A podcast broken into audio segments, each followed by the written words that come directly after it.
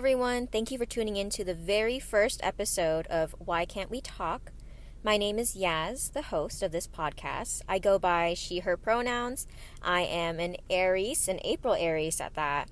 Uh, personality traits, I'd say independent, optimistic, fun, but also shy and awkward at times, but who isn't really? Um, this podcast aims to shed light on the impact intergenerational trauma and general family relationships have on the children of Asian communities. I really wanted to create a platform that allowed my guests to speak their minds while sparking a conversation that is long overdue. This podcast will consist of research from credible sources, clips from relevant movies and videos, as well as opinions from myself and my guests. In doing so, I hope to produce work that encompasses unique yet similar stories.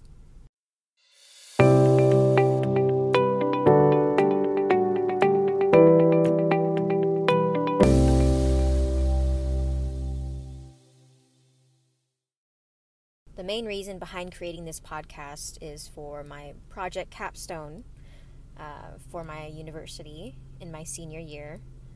But the real reason behind it really comes down to the experiences of me and my family. My family has a long history of trauma, and it's resulted in various issues such as anxiety, depression, excessive anger various forms of assault and stress. For as long as I can remember, these issues have trickled down from my grandparents all the way to the current generations, my siblings and I. You know, people emphasize the importance of therapy, getting help, but they don't talk about the various barriers to obtaining these things, such as language barriers, finances, uh, belief or trust in the system, or even the community seeing mental health as an issue in the first place. A lot of them don't see it as an issue, they see it as weakness. I, for one, can attest to that statement because I really do see mental health as a weakness, and I shouldn't. But it's so common in my family and Asian families in general because nobody has stepped up and talked about it, has advocated for Asian mental health. It's just foreign. I don't think we realize just how sad this really is. How we aren't used to dealing with mental health and promoting it because we ha- we were never educated about it. Honestly, that's that's the bottom line. We've never had a proper education about it or had anybody to tell us that this is something we need to work on it's also difficult when the older generations don't step up to the plate either. They don't want to talk about their past. like most of their past is just very traumatizing or brings them a lot of pain, a lot of hardship or feelings that they don't want to feel or talk about. It's in the past for them. When in reality, they're still experiencing the the mental trauma, the the physical distress from what they experienced. If the older generation can't talk to us about what they went through, then we'll never know. I remember when I was in, what was it? I believe it was eighth grade or ninth grade. I think it was ninth grade actually. Ninth grade English. We got an assignment to interview somebody we knew. I forgot exactly what it was about, but for some reason, I decided to interview my grandma about her past.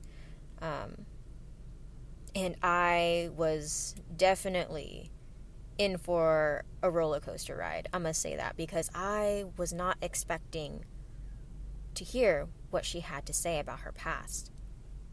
I am Khmer or Cambodian, and my Khmer grandma told me about her experiences back in the homeland, back in Cambodia, about the Khmer Rouge and what her family had to go through. There was there was killing, there was sorrow, there was deceit, there was cheating. It was just there was so much going on. If you had light skin to the Khmer Rouge, you are an enemy. You look like the Chinese, the enemies back then you were killed. if you were educated in any form, if you had like a rank of any sort in the military, you were you were an enemy. You were killed. And so she sadly she told me that she never got to say bye to her dad because he was ranked in the military. He was gone. And she was left to take care of her siblings. It's just so unsettling how we we find out things like this so much later on in life.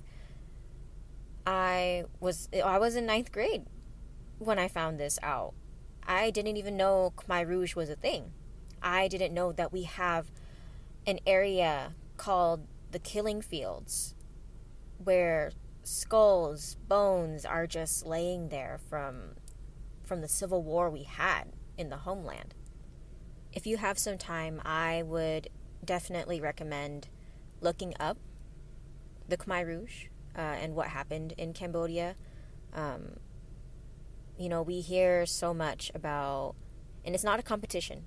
It is in no way a competition, but specifically in the American school system, or more specifically in Washington, we're taught so much about, um, you know, white European history.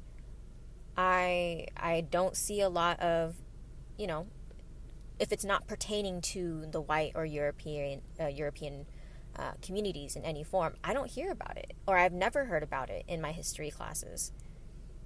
If you want to learn more about Asian history, you have to take an Asian history class in like college, university.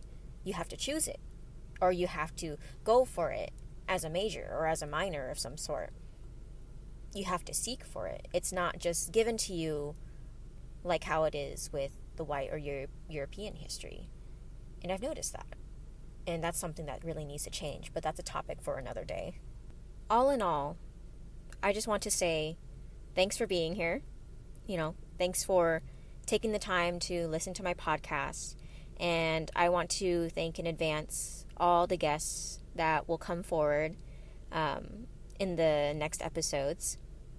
And I want to thank my peers for their help and encouragement. And I also want to thank my professor for helping me with this project and helping me, you know, just put it all together. All right, folks, that's all for this episode. Till next time, take care.